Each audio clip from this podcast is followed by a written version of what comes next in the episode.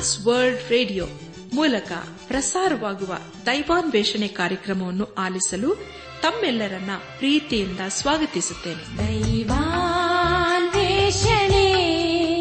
ದೈವಾನ್ವೇಷಣೆ ದೈವಾನ್ವೇಷಣೆ ದೈವಾನ್ವೇಷಣೆ.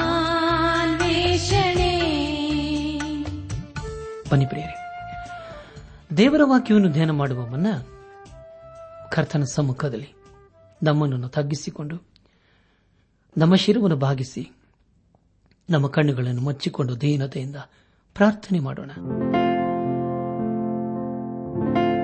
ಜೀವದಾಯಕನೇ ಜೀವ ಸ್ವರೂಪನೇ ಜೀವದ ಬುಗ್ಗಿಯಾಗಿರುವ ನಮ್ಮ ರಕ್ಷಕನಲ್ಲಿ ತಂದೆಯಾದ ದೇವರೇ, ನಿನ್ನ ಪರಿಶುದ್ಧವಾದ ನಾಮವನ್ನು ಕೊಂಡಾಡಿ ಹಾಡಿ ಸ್ತುತಿಸುತ್ತೇವೆ.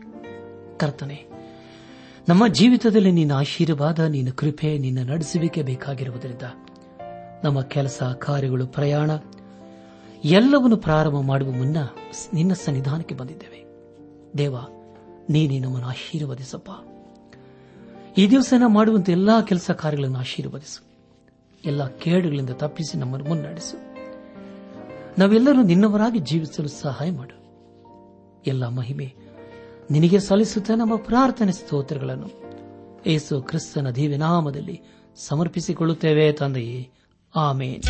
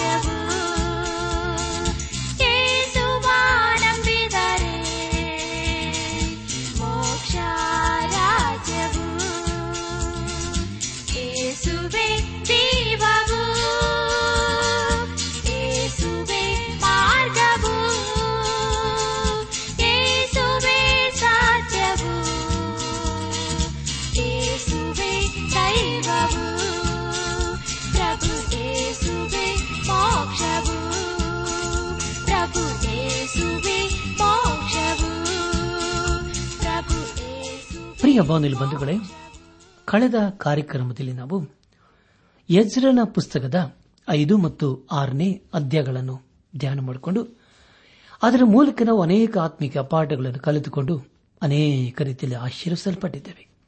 ದೇವರಿಗೆ ಮಹಿಮೆಯುಂಟಾಗಲಿ. ಇಂದು ನಾವು ಯಜ್ರನ ಪುಸ್ತಕದ ಏಳು ಮತ್ತು ಎಂಟನೇ ಅಧ್ಯಾಯಗಳನ್ನು ಧ್ಯಾನ ಮಾಡಿಕೊಳ್ಳೋಣ. ಈ ಅಧ್ಯಾಯದಲ್ಲಿ ಬರೆಯಲ್ಪಟ್ಟಿರುವ ಮುಖ್ಯ ವಿಷಯಗಳು ಯಜ್ರನು ಯರುಸ್ಲಿಮಿಗೆ ಹೋಗುವುದಕ್ಕೆ ರಾಜಾಜ್ಞೆಯನ್ನು ಪಡೆಕೊಂಡದ್ದು? ಯಜ್ರನು ಅನೇಕ ಯಹೂದ್ಯರನ್ನು ಕೂಡಿಸಿಕೊಂಡು ಯರುಸಲೇಮಿಗೆ ಬಂದದ್ದು ಎಂಬುದಾಗಿ. ಪ್ರಿಯ ಬಂಧುಗಳೇ, ಮುಂದೆ ನಾವು ಧ್ಯಾನ ಮಾಡುವಂತಹ ಎಲ್ಲ ಹಂತಗಳಲ್ಲಿ ದೇವರನ್ನು ಆಶ್ರಯಿಸಿಕೊಳ್ಳೋಣ. ಯಜ್ರನ ಪುಸ್ತಕವನ್ನು ಇದುವರೆಗೆ ಧ್ಯಾನಿಸಿರುವುದರಿಂದ ಅನೇಕ ಸತ್ಯಾಂಶಗಳನ್ನು ಗಮನಿಸುವುದಲ್ಲದೆ ಅನೇಕ ವಿಧವಾಗಿ ದೇವರು ಹೇಗೆ ತನ್ನ ಭಕ್ತರನ್ನು ಆಶೀರ್ವದಿಸುತ್ತಾನೆ? ತನ್ನ ಉದ್ದೇಶಗಳನ್ನು ಹೇಗೆ ನೆರವೇರಿಸುತ್ತಾನೆ? ತನ್ನ ಮಕ್ಕಳನ್ನು ಹೇಗೆ ಕರೆಯುತ್ತಾನೆಂಬುದಾಗಿ ನಾವು ನೋಡಿದ್ದೇವೆ.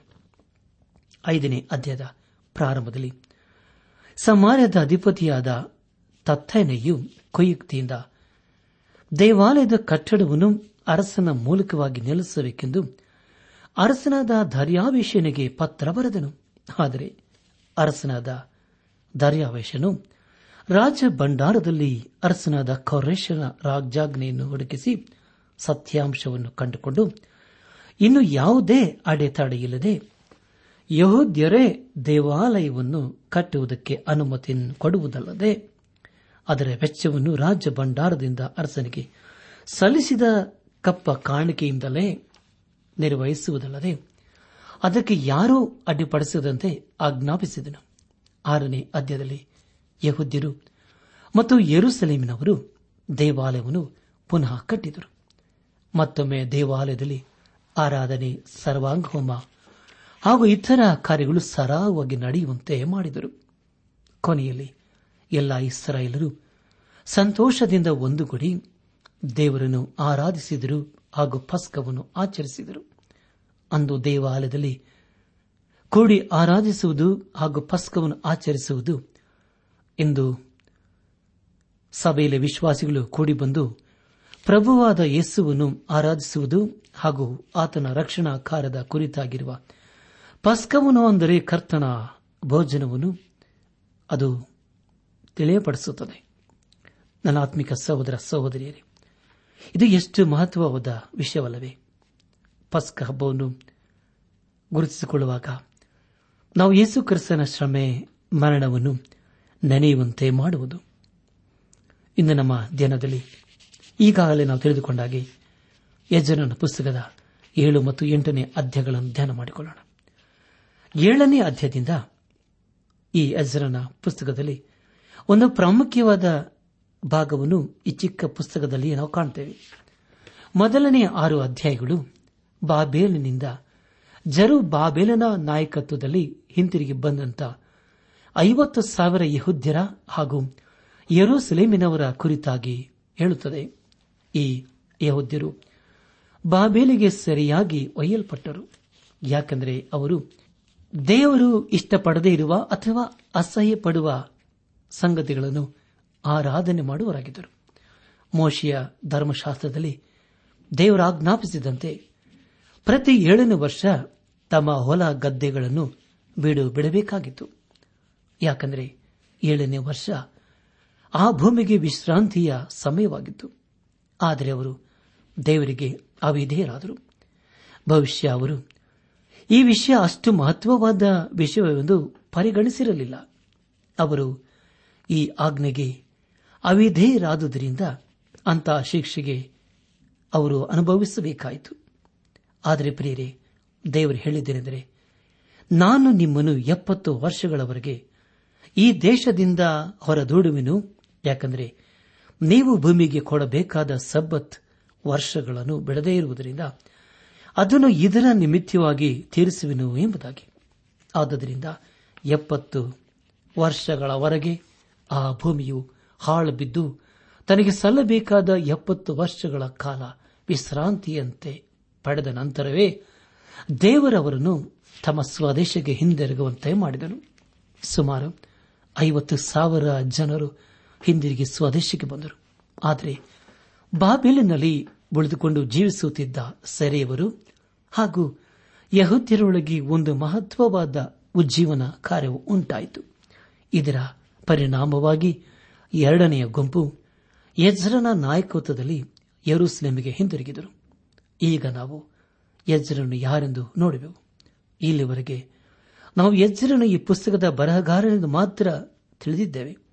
ಆದರೂ ಅವನನ್ನು ಇಲ್ಲಿಯವರೆಗೆ ಯಾವುದೇ ಇತಿಹಾಸದಲ್ಲಿಯೂ ಕಾಣಲಿಲ್ಲ. ಆದರೆ ಈ ಕೊನೆಯ ನಾಲ್ಕು ಅಧ್ಯಾಯಗಳಲ್ಲಿ ನಾವು ಎಜ್ರನನ್ನು ಸಂದರ್ಶಿಸುತ್ತೇವೆ.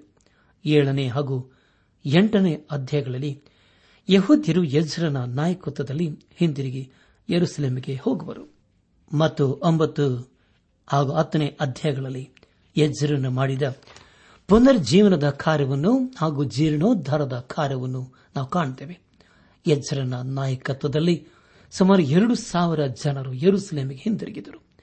ಯಜ್ಜರನ ನಾಯಕತ್ವದಲ್ಲಿ ಉಂಟಾದ ಭಕ್ತಿ ಜೀವನ ಕಾರ್ಯವು ಪುನರ್ಜೀವನಕ್ಕೆ ನಡೆಸಿತು. ಇದರಿಂದಾಗಿ ಅವನು ಅನೇಕ ಸುಧಾರಣೆಗಳನ್ನು ಜನರ ಜೀವಿತದಲ್ಲಿ ತರುವುದಕ್ಕೆ ಸಾಧ್ಯವಾಯಿತು. ನನ್ನ ಸಹೋದರ ಸಹೋದರಿಯರೇ, ಅನೇಕ ಸಮಯಗಳಲ್ಲಿ ಸತ್ಯವೇಧದಲ್ಲಿರುವ ಮಹಾನ್ ವ್ಯಕ್ತಿಗಳನ್ನು ನೋಡುವಾಗ ಯಜ್ರನನ್ನು ಸಾಮಾನ್ಯವಾಗಿ ಮರೆತು ಬಿಡುವುದು ಸಹಜ. ಆದರೆ ನಾವು ಯಜ್ರನ ಕುರಿತಾಗಿ ಮುಂದಿನ ಅಧ್ಯಾಯಗಳಲ್ಲಿ ನೋಡಲಿದ್ದೇವೆ. ಅದು ಮಾತ್ರವಲ್ಲದೆ ಅನೇಕ ವಿಷಯಗಳನ್ನು ಕುರಿತು ನಾವು ತಿಳಿದುಕೊಳ್ಳುತ್ತೇವೆ. ಏಳನೇ ಅಧ್ಯಾಯದ ಮೊದಲನೇ ವಚನದಿಂದ ಐದನೇ ವಚನದವರೆಗೆ ಓದುವಾಗ ನಾವು ಕಂಡುಕೊಳ್ಳಬೇಕಾದದೇನೆಂದರೆ ಯಜ್ರನು ಮಾಯಾಜಕನಾದ ಆರೋನನ ಸಂತತಿಯವನು. ಇವನು ಆರೋನನ ಮೊಮ್ಮಗನಾದ ಫಿನೇಹಾಸನ ಸಂತತಿಯವನು. ಆದುದರಿಂದ ಇವನು ಯಾಜಕರ ಸಂತತಿಯವರಿಗೆ ಸೇರಿದವನು. ಯಾಜಕರ ಸಂತತಿ ಎಂದು ಹೇಳುವಾಗ ಈತನ ಹಿರಿಯರು ಮೊದಲು ದೇವ ದರ್ಶನ ಗುಡಾರದಲ್ಲಿಯೂ, ತರುವಾಯ ಕಟ್ಟಲ್ಪಡುತ್ತಿರುವ ದೇವಾಲಯದಲ್ಲಿಯೂ ಯಾಜಕ ಸೇವೆ ಮಾಡಿದವರು. ಒಂದು ವೇಳೆ ಯರುಸಲೇಮಿನಲ್ಲಿ. ದೇವಾಲಯವಿದ್ದಿದ್ದರೆ ಇವನು ಅಲ್ಲಿ ಯಾಜಕ ವೃತ್ತಿಯನ್ನು ಅಥವಾ ಸೇವೆ ಮಾಡುವನಾಗುತ್ತಿದ್ದನು. ಒಂದು ವೇಳೆ ಮಹಾಯಾಜಕನು ಸಹ ಆಗಿರಬಹುದಿತ್ತು. ಆದರೆ ದೇವಾಲಯವು ಇರಲಿಲ್ಲ. ಅದು ಸುಟ್ಟು ನಾಶವಾಗಿ ಹೋಗಿತ್ತು. ಪ್ರಿಯ ಬಾನಿಲ್ ಬಂಧುಗಳೇ, ಆದುದರಿಂದಲೇ ಯಜ್ಜರನು ಸ್ವದೇಶಕ್ಕೆ ಹಿಂದಿರುಗಿದ ಮೊದಲನೇ ಗುಂಪಿನೊಡನೆ ಸ್ವದೇಶಕ್ಕೆ ಬರಲು ಇಷ್ಟಪಡಲಿಲ್ಲ. ಯಾಕೆಂದರೆ ಅವನು ಯರುಸಲೇಮಿಗೆ ಬಂದರೂ ಅವನೇನು ಮಾಡಲು ಕೆಲಸವಿರಲಿಲ್ಲ. ಇದೇ ಕಾರಣದಿಂದಾಗಿ ಅವನು ಬಾಬೇಲಿನಲ್ಲಿ ಉಳಿದುಕೊಂಡನು. ಅಲ್ಲಿರುವ ತನ್ನ ಜನರ ಸೇವೆಯನ್ನು ಮಾಡುತ್ತಿದ್ದನು. ಈಗ ಯರುಸಲಿಂನಲ್ಲಿ ದೇವಾಲಯವು ಕಟ್ಟಲ್ಪಟ್ಟಿದೆ. ಮತ್ತು ಅವನು ಸೇವೆ ಮಾಡುವುದಕ್ಕೆ ಮತ್ತೊಮ್ಮೆ ಅವಕಾಶವನ್ನು ಈಗಾಗಲೇ ಸಿಕ್ಕಿದೆ. ಆದ್ದರಿಂದ ಅವನು ಹಿಂದಿರುಗಿ ಯರುಸಲಿಮಿಗೆ ಬರುತ್ತಾನೆ. ಎಜ್ಜರನಲ್ಲಿ ನಾವು ಗಮನಿಸಬೇಕಾದ ಎರಡನೇ ವಿಷಯವೇನೆಂದರೆ ಅವನು ಮೋಶಿಯ ಧರ್ಮಶಾಸ್ತ್ರದಲ್ಲಿ ಪಾರಂಗತನಾಗಿದ್ದನು. ಏಳನೇ ಅಧ್ಯಾಯದ ಆರನೇ ವಚನವನ್ನು ಓದುವಾಗ, ಅವನು ಬಾಬಿಲಿಗೆ ಹೋಗುವುದಕ್ಕಿಂತ ಮುಂಚಿತವಾಗಿಯೇ ಅದರಲ್ಲಿ ಪಾರಂಗತನಾಗಿದ್ದನು. ಬಾಬೇಲಿನಲ್ಲಿ ಅವನಿಗೆ, ಯಾಜಕ ವೃತ್ತಿ ಇಲ್ಲದಿರಲು ಅವನು ತನ್ನ ಸಮಯವನ್ನು ವ್ಯರ್ಥ ಮಾಡದೆ ವೇದ ವ್ಯಾಸಂಗದಲ್ಲಿ ಹೆಚ್ಚಿನ ಆಸಕ್ತಿ ಹೊಂದಿದನಾಗಿ ಇನ್ನೂ ಹೆಚ್ಚಾಗಿ ಅಭ್ಯಾಸ ಮಾಡಿದನು. ನಾವು ಏಳನೇ ಅಧ್ಯದ ಇಪ್ಪತ್ತೊಂದನೇ ವಚನವನ್ನು ಓದುವಾಗ, ಅವನ ಅರಸನ ದೃಷ್ಟಿಯಲ್ಲಿಯೂ ಪರಲೋಕ ದೇವರ ಧರ್ಮಶಾಸ್ತ್ರದಲ್ಲಿ ಪ್ರವೀಣನು ಮತ್ತು ಅರಸನಿಂದಲೂ ಮನ್ನಣೆ ಪಡೆದ ಧರ್ಮಾಚಾರ್ಯನೂ ಆಗಿದ್ದನು. ಆದುದರಿಂದಲೇ ಅವನು ಧರ್ಮೋಪದೇಶಿಯೂ ಆಗಿದ್ದನು. ಏಳನೇ ಅಧ್ಯಾಯದ ಹತ್ತನೇ ವಚನದಲ್ಲಿ ನೋಡುವಾಗ, ಅವನು ಇಸ್ರಾಯೇಲರು ಯಾವ ರೀತಿಯಲ್ಲಿ ದೇವರ ಆಜ್ಞೆಗಳನ್ನು ಮೀರಿ ದೇವರ ಕೋಪಕ್ಕೆ ಗುರಿಯಾದರೆಂದು ಬಲ್ಲವನಾದ್ದರಿಂದ ಇಸ್ರಾಯೇಲರಿಗೆ ದೇವರ ವಾಕ್ಯಗಳನ್ನು ಕಲಿಸಿಕೊಡಬೇಕೆಂದು ನಿಶ್ಚಯಿಸಿದನಾಗಿ ಯರುಸಲಮಿಗೆ ಬರುತ್ತಿದ್ದಾನೆ. ನಾವು ಎಜ್ಜರನ್ನಲ್ಲಿರುವ ಮೂರನೇ ಗುಣವನ್ನು ಗಮನಿಸುವಾಗ ಅವನೊಬ್ಬ ನಿಷ್ಠೆಯುಳ್ಳ ಮತ್ತು ಅರಸನ ದೃಷ್ಟಿಯಲ್ಲಿಯೂ ನಂಬಿಕೆಯುಳ್ಳ ವ್ಯಕ್ತಿಯಾಗಿದ್ದನು. ಆದುದರಿಂದಲೇ ಅರಸನು ಯಜ್ರನಿಗೆ ನಾಯಕತ್ವವನ್ನು ವಹಿಸಿದನು. ಹನ್ನೊಂದನೇ ವಚನದಿಂದ ಮುಂದೆ ನೋಡುವಾಗ ಅರಸನು ಜನರಿಗೆ ಆಜ್ಞಾಪಿಸಿದ್ದೇನೆಂದರೆ ಯಜ್ರನಿಗೆ ಯಹೂದ ಸೀಮೆಯಲ್ಲಿರುವರೆಲ್ಲರೂ ವಿಧೇಯರಾಗಬೇಕು ಎಂಬುದಾಗಿ. ಆಗ ಅವನು ದೇವಾಲಯಕ್ಕಾಗಿ ಕೇಳಿದ್ದೆಲ್ಲವನ್ನು ರಾಜ್ಯ ಭಂಡಾರದಿಂದಲೇ ಕೊಡಬೇಕು. ಅವನ ಅರಸನ ದೃಷ್ಟಿಯಲ್ಲಿ ಅಷ್ಟು ನಿಷ್ಠೆಯುಳ್ಳವನಾಗಿದ್ದನು. ಇಸ್ರಾಯೇಲ್ ದೇವರಿಗಾಗಿ ಅರಸನು ತಾನೇ ತನ್ನ ಪರವಾಗಿ ಕಾಣಿಕೆಯನ್ನು ಮತ್ತು ಅವನ ಏಳು ಮಂತ್ರಿಗಳು ತಮ್ಮ ಕಾಣಿಕೆಗಳನ್ನು ಯಜ್ಜನಗೊಪ್ಪಿಸಿ ದೇವಾಲಯದ ಸೇವೆಗಾಗಿ ಉಪಯೋಗಿಸುವಂತೆ ಕೇಳಿಕೊಂಡರು. ಮತ್ತು ಜನರು ಯಾರೇ ಆದರೂ ತಮ್ಮ ಸ್ವಪ್ರೇರಣೆಯಿಂದ ಕಾಣಿಕೆಗಳನ್ನು ಒಪ್ಪಿಸಲು ಅನುಮತಿಯನ್ನು ನೀಡಿದರು. ಆದ್ದರಿಂದ ಕಾಣಿಕೆಗಳನ್ನು ಸ್ವೀಕರಿಸುವ ಹಾಗೂ ದೇವಾಲಯದ ಉಪಯೋಗಕ್ಕಾಗಿ ಉಪಯೋಗಿಸುವ ಅಧಿಕಾರವನ್ನು ಮತ್ತು ಮನ್ನಣೆಯನ್ನು ಅರಸನೆಂದು ಯಜ್ಜರನ್ನು ಪಡೆದುಕೊಂಡನು. ನನ್ನ ಆತ್ಮಿಕ ಸಹೋದರ ಸಹೋದರಿಯರೇ ಯಜ್ಜರನಲ್ಲಿ ನಾವು ಕಾಣುವ ಇನ್ನೊಂದು ಧರ್ಮ ಗುಣವೇನೆಂದರೆ ಅವನು ಬರೀ ಯಹೂದ್ಯರ ಆಲೋಚನಾ ಕರ್ತನಾಗಿರದೆ ಅವನಿಗೆ ಅಧಿಕಾರವೂ ಸಹ ಕೊಡಲ್ಪಟ್ಟಿತು. ಏಳನೇ ಅಧ್ಯಾಯದ ಹದಿನಾಲ್ಕು, ಹದಿನೈದನೇ ವಚನಗಳಲ್ಲಿ ಜನರನ್ನು ವಿಚಾರಿಸಿಕೊಳ್ಳುವುದು ಮತ್ತು ಧರ್ಮಶಾಸ್ತ್ರದ ಪ್ರಕಾರವಾಗಿ ವಿಮರ್ಶಿಸುವುದು ಅದರಿಂದ ಮಾರ್ಗದರ್ಶನ ಹೊಂದುವುದು ಎಂಬುದಾಗಿ. ಪ್ರಿಯ ಬಾಂಧವ ಬಂಧುಗಳೇ, ನಾನು ಅನೇಕ ಸಮಯಗಳಲ್ಲಿ ಧರ್ಮಶಾಸ್ತ್ರ ಅಥವಾ ಮೋಶೆಯ ಧರ್ಮೋಪಶಾಸ್ತ್ರವೆಂದು ಈ ಪದಗಳನ್ನು ಉಪಯೋಗಿಸುತ್ತಿದ್ದಾನೆ ನಿಮ್ಮಲ್ಲಿ ಅನೇಕರಿಗೆ ಈ ಶಬ್ದಗಳ ಅರ್ಥ ಗೊತ್ತಿದೆಯೇ? ಆದರೂ ಇದರ ಅರ್ಥವನ್ನು ತಿಳಿಯದವರಿಗಾಗಿ ಹೇಳಬಯಸುತ್ತೇನೆ. ಸತ್ಯವಿಧದ ಮೊದಲನೇ ಐದು ಪುಸ್ತಕಗಳನ್ನು ಮೋಶೆಯು ಬರೆದಿದ್ದಾನೆ. ಅದು ದೇವರ ಪ್ರೇರೇಪಣೆ ಹಾಗೂ ಮಾರ್ಗದರ್ಶನದಿಂದ ಬರೆಯಲಾಗಿದೆ. ಈ ಐದು ಪುಸ್ತಕಗಳು ಯಾವುದೆಂದರೆ ಆದಿಕಾಂಡ, ವಿಮೋಚನ ಕಾಂಡ, ಯಾಜಕ ಕಾಂಡ ಅರಣ್ಯಕಾಂಡ ಹಾಗೂ ಧರ್ಮೋಪದೇಶ ಕಾಂಡ ಎಂಬುದಾಗಿ. ಇವುಗಳಿಗೆ ಮೋಶಿಯ ಧರ್ಮಶಾಸ್ತ್ರವೆಂದು ಹೆಸರು.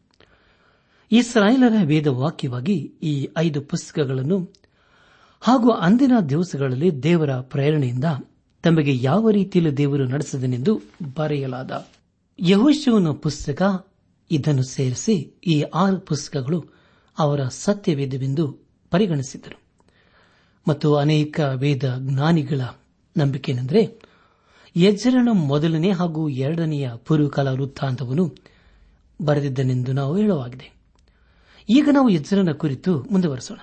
ಯಜ್ಜರನಿಗೆ ಅರಸನಿಂದ ಧರ್ಮಶಾಸ್ತ್ರಕ್ಕೆ ಅನುಗುಣವಾಗಿ ನ್ಯಾಯಾಧೀಶರನ್ನು, ಪಂಚಾಯತರನ್ನು ನೇಮಿಸುವ ಅಧಿಕಾರವು ಅರಸನಿಂದ ಕೊಡಲ್ಪಟ್ಟಿತು ಎಂಬುದಾಗಿ.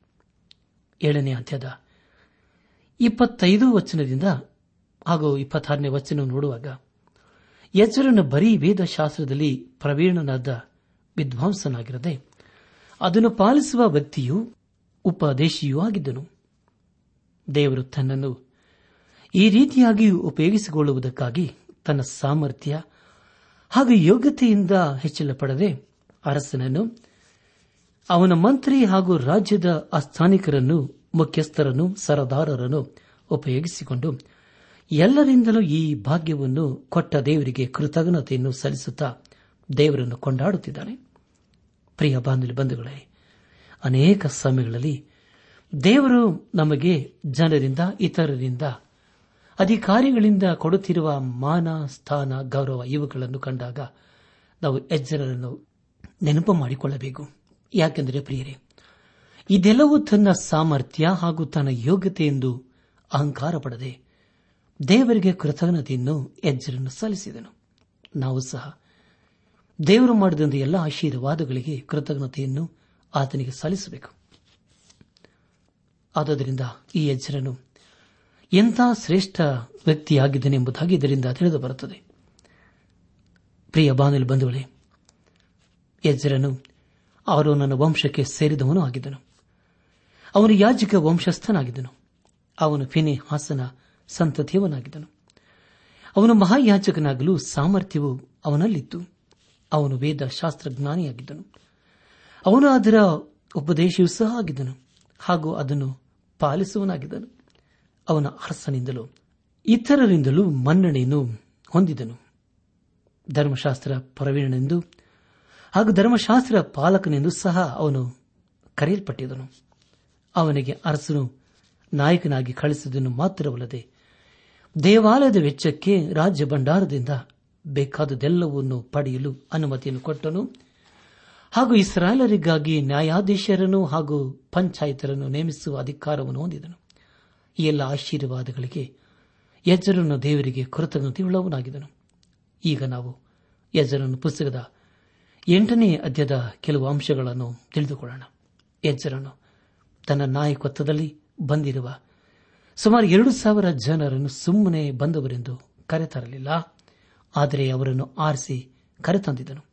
ಈ ಗುಂಪು ಮೊದಲನೆಯ ಗುಂಪಿನೋಪಾದಿಯಲ್ಲಿ ದೊಡ್ಡದಾದ ಗುಂಪಾಗಿರದೆ ಉತ್ತಮವಾದ ನಾಯಕರನ್ನು ಒಳಗೊಂಡ ಗುಂಪಾಗಿತ್ತು.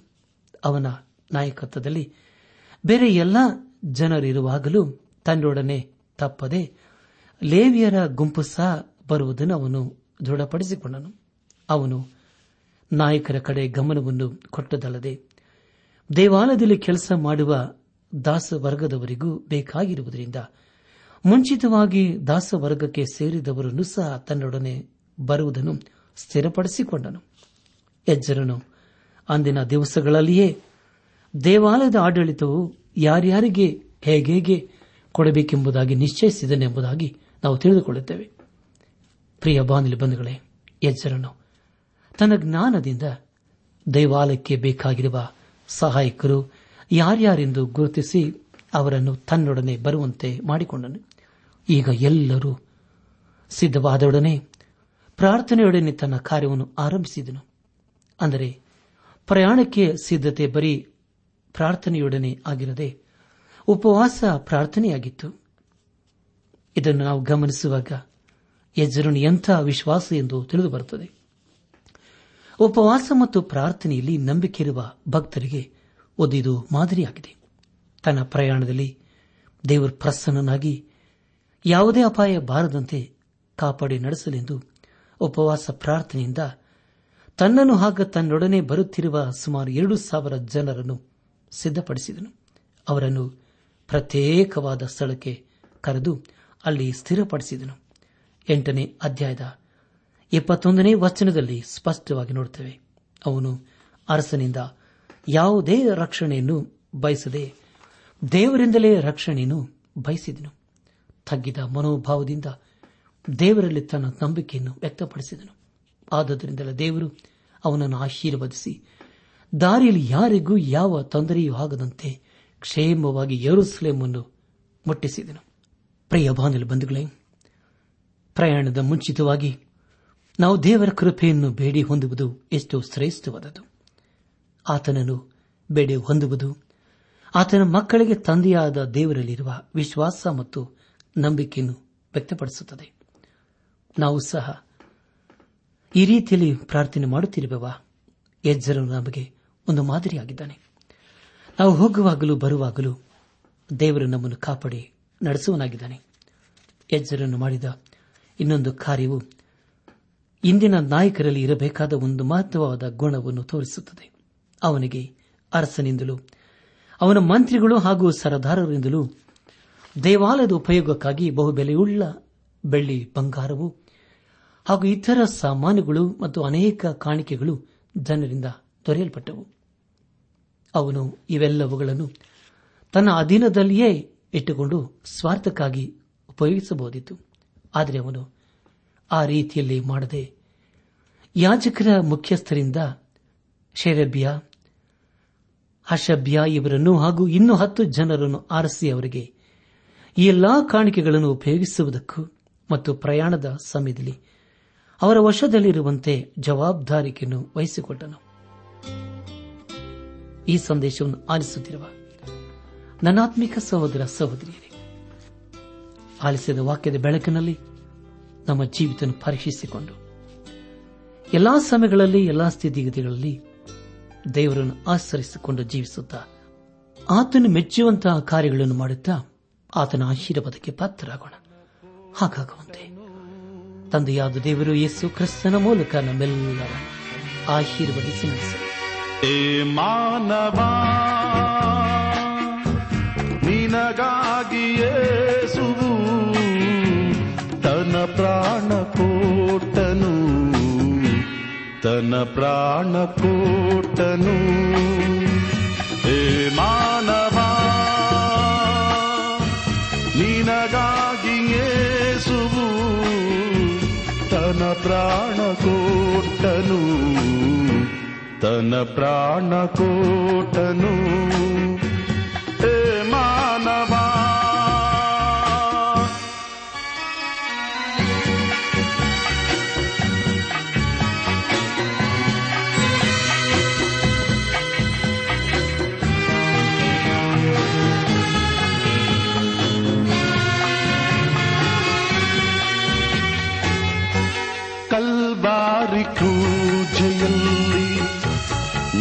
ಬಾಧೆಯು ಅತಿ ಘೋರವಾದದು.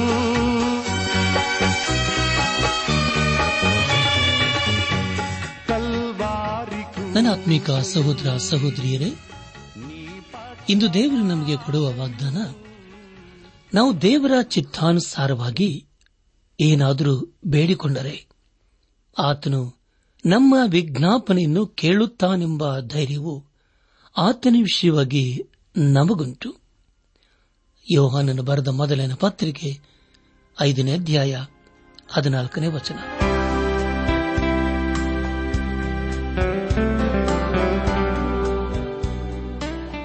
ದೈವಾನ್ವೇಷಣೆ ಕಾರ್ಯಕ್ರಮ ಹೇಗಿತ್ತು ಪ್ರಿಯರೇ?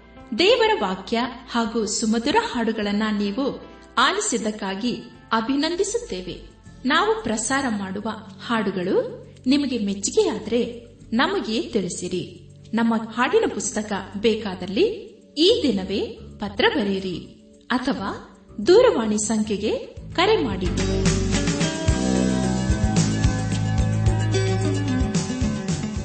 ನಮ್ಮ ವಿಳಾಸ ದೈವಾನ್ ವೇಷಣೆ ಟ್ರಾನ್ಸ್ ವರ್ಲ್ಡ್ ರೇಡಿಯೋ, ಇಂಡಿಯಾ, ಟಪಾಲು ಪೆಟ್ಟಿಗೆ ನಾಲ್ಕು ಮೂರು ಎರಡು ಸೊನ್ನೆ, ಬೆಂಗಳೂರು ನಲವತ್ಮೂರು. ದೈವಾನ್ ವೇಷಣೆ trans world radio, India, post box four three two zero, Bangalore forty three. ದೂರವಾಣಿ ಸಂಖ್ಯೆ ಒಂಬತ್ತು ಎಂಟು ನಾಲ್ಕು ಐದು ಆರು ಒಂದು ಆರು ನಾಲ್ಕು ಒಂದು ಎರಡು. ನಮ್ಮ ಇಮೇಲ್ ವಿಳಾಸ Kannada TTB at radio eight eight two dot com ನಮಸ್ಕಾರ ಪ್ರಿಯರೇ